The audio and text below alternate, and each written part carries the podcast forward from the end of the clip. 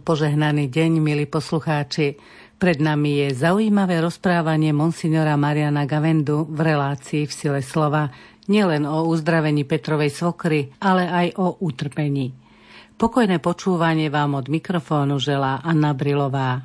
Započúvajme sa v týchto chvíľach do slov Markovho Evanielia, ktoré nám prečíta Jozef Šimonovič. Keď Ježiš vyšiel z kafarnaumskej synagógy, vošiel s Jakubom a Jánom do Šimonovho a Ondrejovho domu. Šimonova testina ležala v horúčke. Hneď mu povedali o nej. Pristúpil k nej, chytili ju za ruku a zdvihol. Horúčka ju opustila a ona ich obsluhovala. Keď sa zvečerilo po západe slnka, prinášali k nemu všetkých chorých a posadnutých zlými duchmi a celé mesto sa zhromaždilo pri dverách. I uzdravil mnohých, ktorých trápili rozličné neduhy, a vyhnal mnoho zlých duchov a nedovolil im hovoriť, lebo ho poznali. Včas ráno, hneď na úsvite, vstal a vyšiel von. Utiahol sa na pusté miesto a tam sa modlil. Šimon a tí, čo boli s ním, pobrali sa za ním – keď ho našli, povedali mu, všetci ťa hľadajú. On im odvetil. Poďme inde, do susedných dedín, aby som aj tam kázal, veď na to som prišiel. A chodil po celej Galilei, kázal v ich synagógach a vyháňal zlých duchov. Vypočuli sme si Evangelium.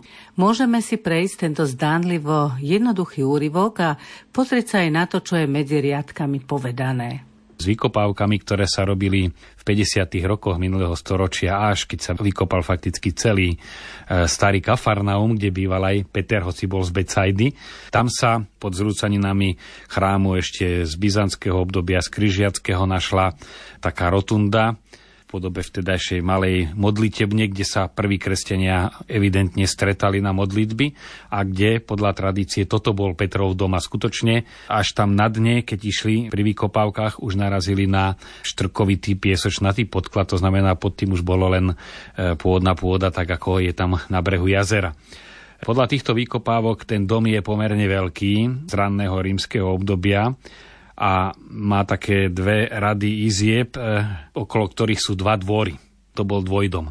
Tu pekne vidíme aj Marek uvádza, bol to dom Šimona a Ondreja, teda Šimonovej rodiny a Ondrejovej rodiny, s ktorými bývala aj Petrová svokra. Počuli sme, že Ježišovi povedali o chorobe Petrovej svokry prítomný, teda vlastne prosili ho za ňu. Ježiš vedel všetko, vedel, čo je v srdci človeka, nemusel sa ani pýtať. A predsa často sú to druhí, ktorí prinášajú svojho blízkeho k Ježišovi, alebo mu hovoria, pane, kričí, uzdrav ho, nech za nami nekričí e, ten malomocný, alebo v iných prípadoch učeníci, alebo ďalší prichádzajú.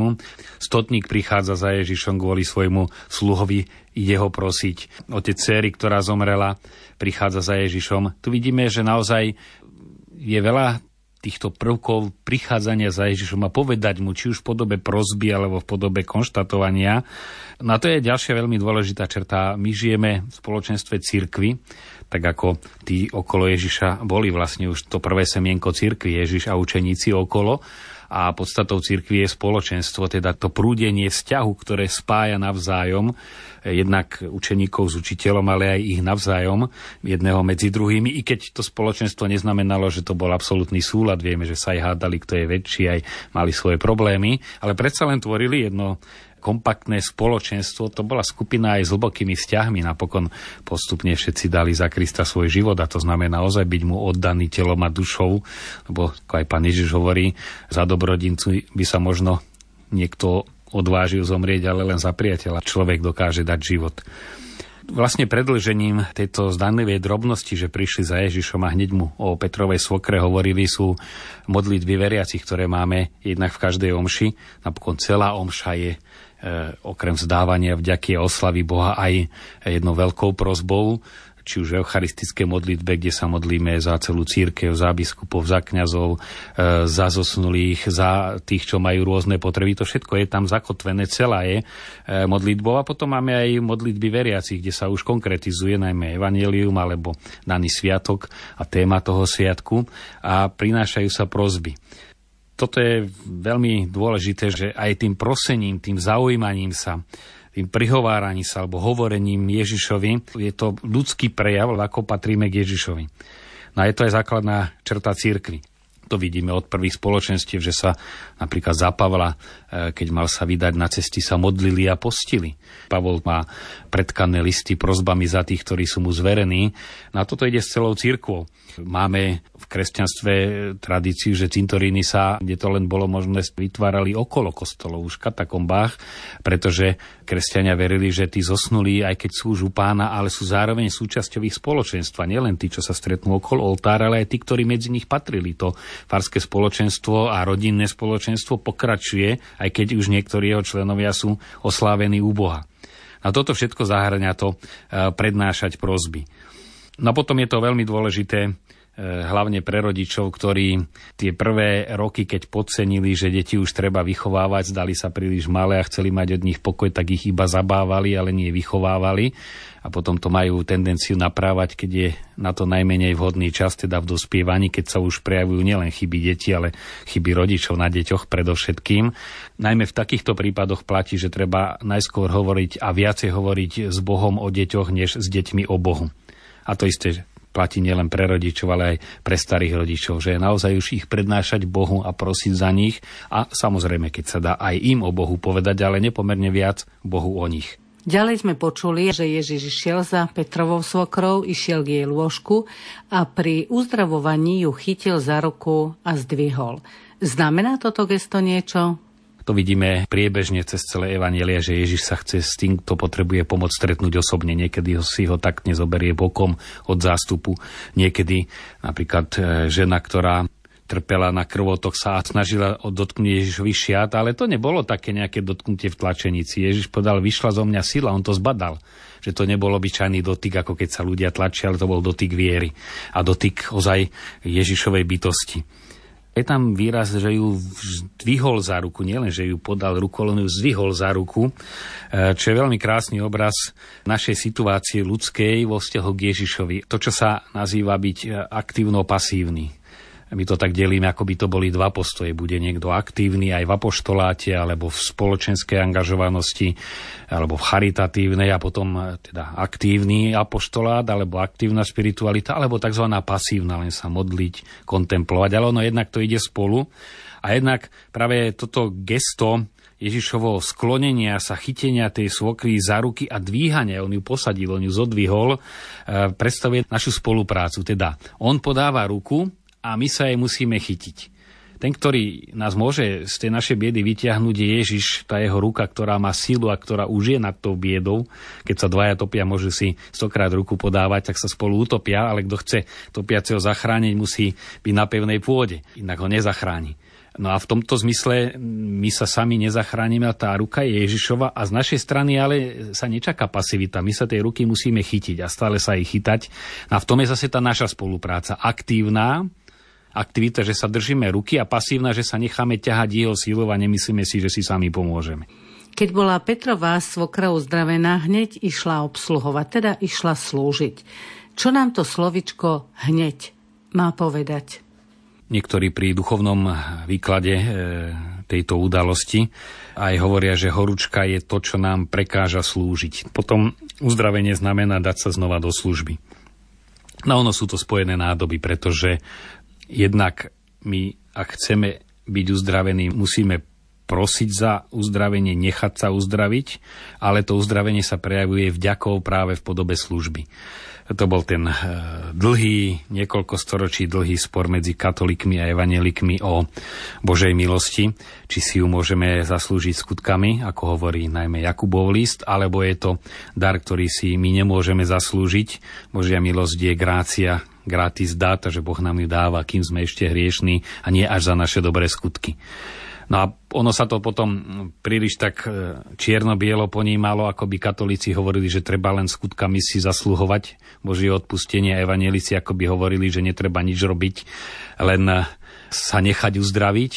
No a napokon, a my sme boli, naša generácia toho svetkami, keď e, v Augsburgu na výročie reformácie práve bolo podpísané spoločné vyhlásenie Svetovým luteránskym zväzom a katolíckou církou o spoločnej náuke o ospravedlnení. Lebo to, kde si tu siaha, aj v tomto to má korene, že naozaj tá svokra e, potrebovala Ježišovú pomoc. On ju zo svojej dobroty uzdravil, nie pre jej zásluhy, ale ona mu odpovedala vďakou za to, že je zdravá tým, že prejavila tú lásku službou.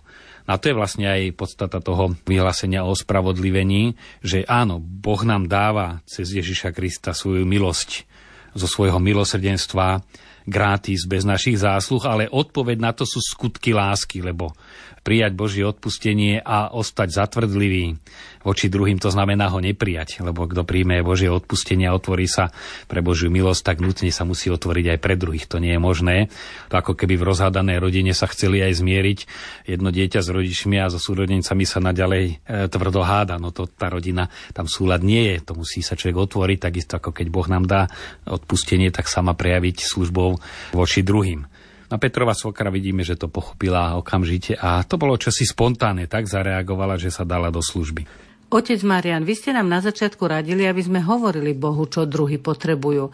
Ale je to potrebné? Predsa Boh vie o všetkom. Boh to samozrejme nepotrebuje vedieť, ako aj pán Ježiš hovorí, nemnožte zbytočne vaše slova, keď sa modlíte, váš nebeský Otec vie, čo potrebujete, ale my to potrebujeme si uvedomiť, že jeho potrebujeme. No a v tom je prejav našej viery voči Bohu a zároveň lásky k blížnemu, že my z našej strany povieme, Pane Bože, pomôž mu. Neviem si predstaviť matku, keby mala dieťa v ohrození života a akákoľvek by bola ateistka, aby ich sa k Bohu nemodlila. To je, to je spontánne. Alebo sa neprihovárala u lekára. Tá túžba intervenovať, čo si preto spraviť, v tom je vlastne to vyjadrenie záujmu. Je to opak toho, ako reagoval Kain v rajskej záhrade, keď povedal, čo ja som strážca svojho brata. No ale to bol bratov vrah, teda to bolo po vražde svojho brata. A ten povedal, ja sa o neho nezaujímam. No ale to je kainovský postoj. Znova je to veľmi aktuálne v našej dobe, keď ten individualizmus, to žitie si každého sám pre seba, preniká celou spoločnosťou a či chceme, lebo nie, preniká aj do nášho života náboženského, že to je môj svet, ja sa modlím, nie, my sa modlíme. E, pozorujem to, veď chodím po celom Slovensku, ako postupne utícha odpovedanie ľudí počas omše. A nehovoriac už o speve hrá orgán, spieva organista alebo zbora len také e, brumendo, hmkanie, lebo každý si myslí na svoje, každý si to svoje, ale už ten kostol to cíti, to nie je spoločné my, ktorí odpovedáme, lebo to je Boh a my. A nie ja sám s Bohom v tom jednoduchom hneď mu o nej povedali, vidíme aj takéto súvisy, že naozaj zaujímať sa o druhého, modliť sa za druhých. Často to radím, keď niekto má problém s niekým si vychádzať, či už v rodine, alebo so susedmi, alebo v zamestnaní.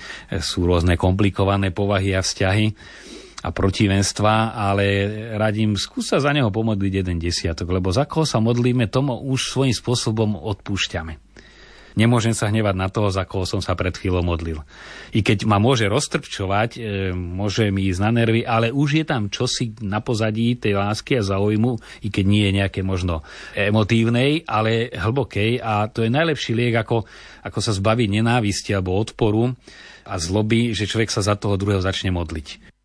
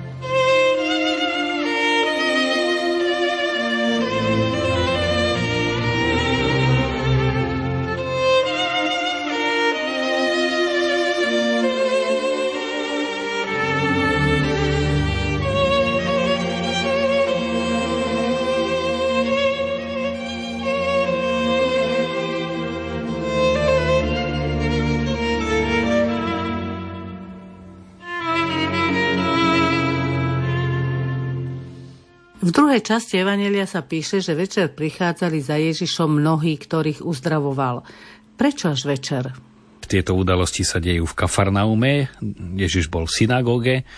Keď skončil svoj výklad, keď sa skončili modlitby v synagóge, odobral sa znova do Petrovho a Ondrejovho domu, kde býval.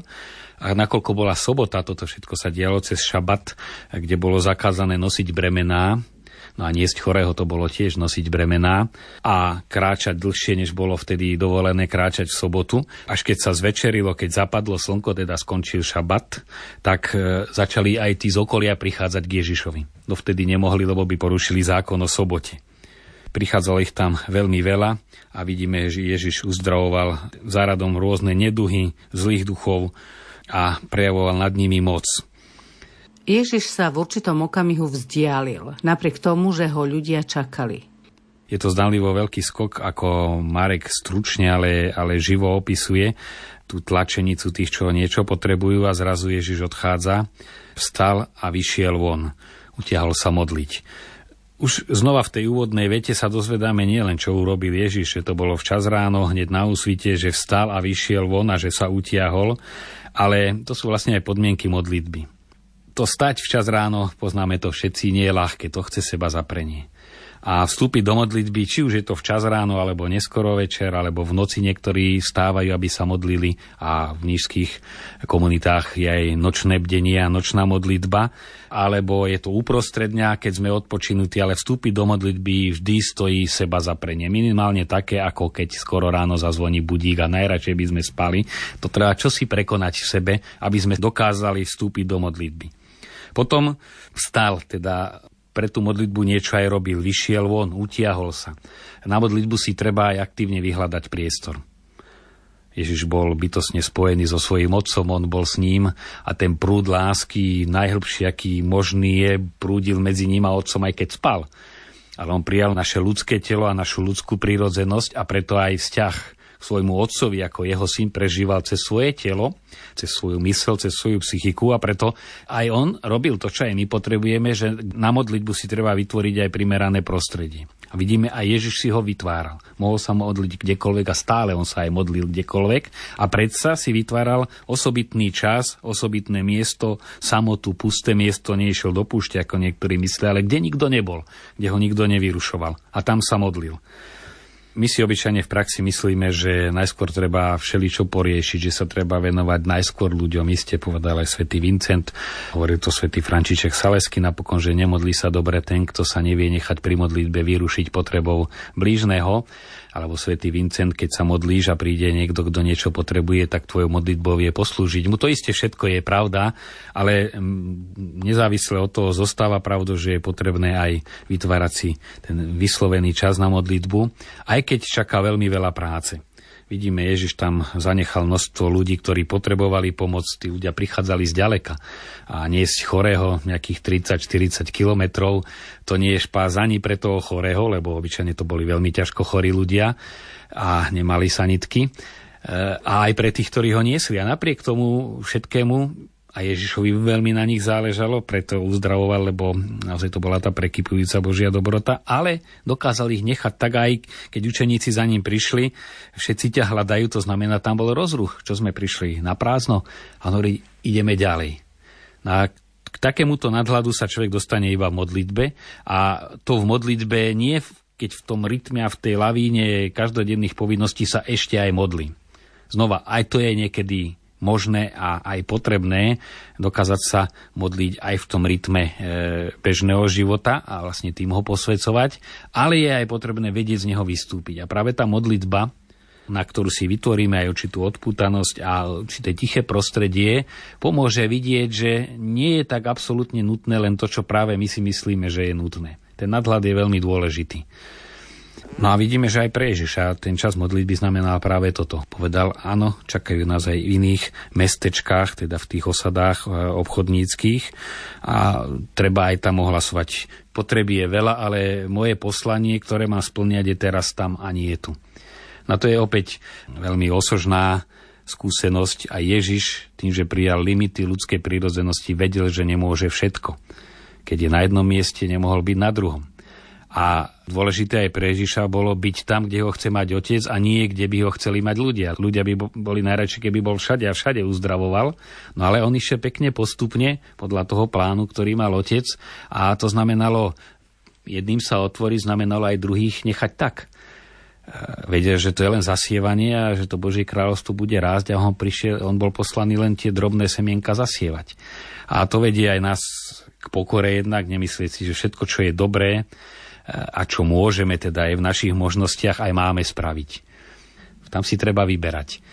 Na to určuje buď pre kňaza to miesto, kam je poslaný, keby bolo mal deň aj 100 hodín, tých potrieb by bolo toľko, že by kňaz mal čo robiť, ale si musí povedať, tak ja som poslaný tu, toto má prioritu. Jezuiti na to majú aj presné pravidlá rozlišovaní, e, keď je viacero potrieb dobrých, že čomu dávať priority. E, takisto rodičia si musia povedať, áno, tam nejaká tá apoštolská aktivita je veľmi dôležitá, ale prvé miesto pre mňa je rodina.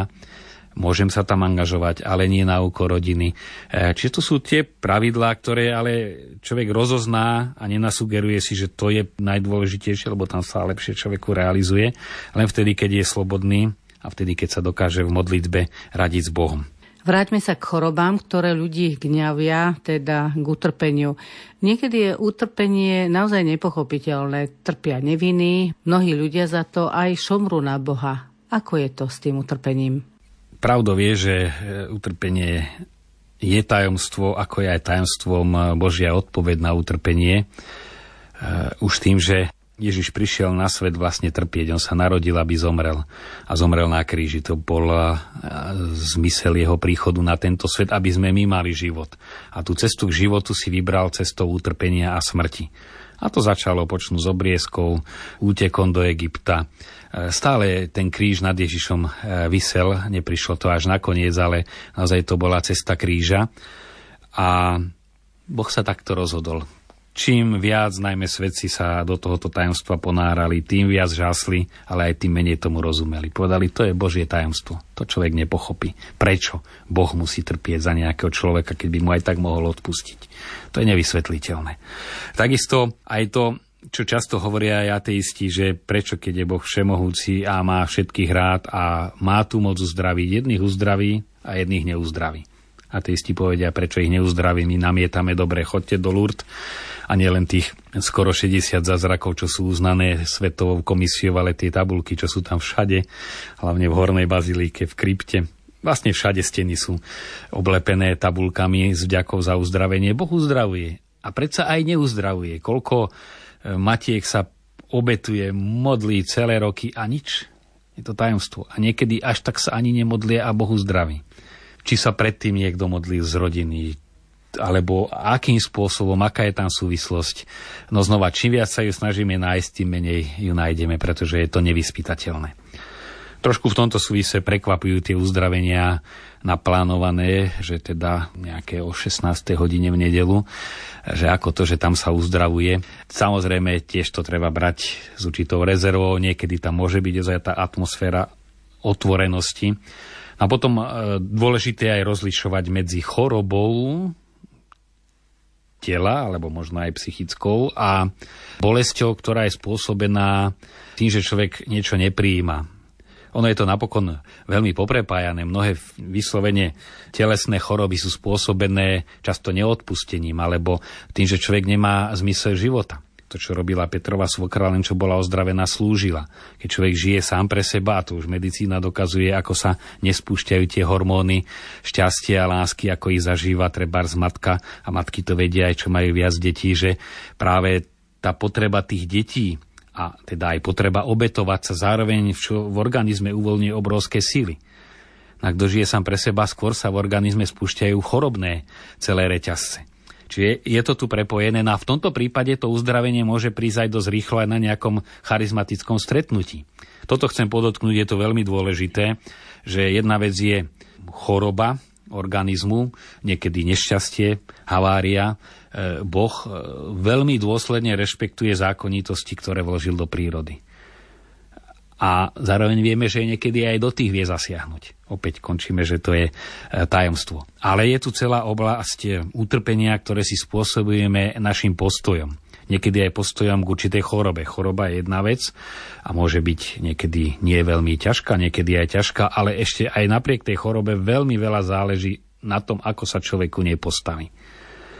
Či ju obetuje, či stále vyčíta Bohu. Poznám ľudí, ktorí zatrpknú, že prečo mi Boh zobral tú matku.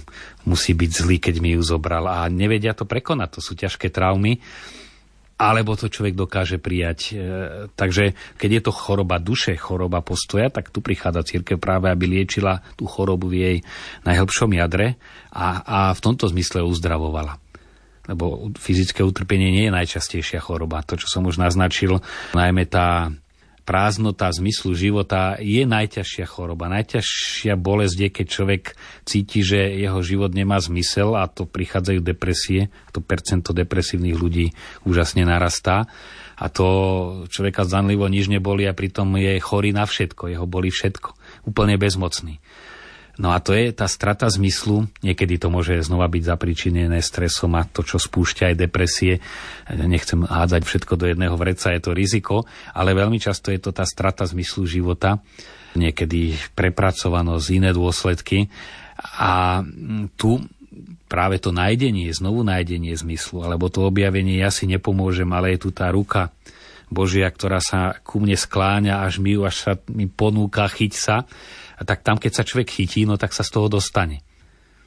To vidíme pri drogovo závislých, kde tá liečba je iste aj sociologická, je tam ten aspekt práce, spoločného života, ale kde vstupuje aj uzdravovanie duše, kde ten človek si uvedomí, ja už si nepomôžem, ale je tu niekto, kto je všemohúci a má ma ráda, chce mi pomôcť, tam tá účinnosť úžasne aj percentuálne narastá neporovnateľne, než keď ten terapeut musí len kde si zobúzať v tom človeku seba dôveru.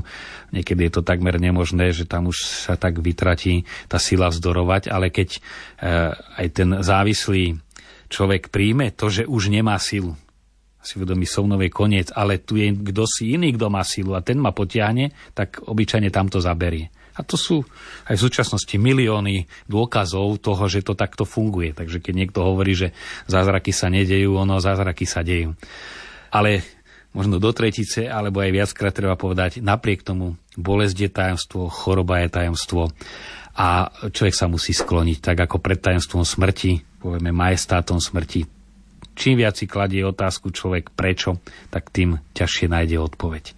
Skúsme na záver definovať niečo konkrétne, do čoho nás dnešné evanielium vovádza. V prípade Petrovej svokry to bolo, že vstala a brala jedlo a pomáhala tam, obsluhovala.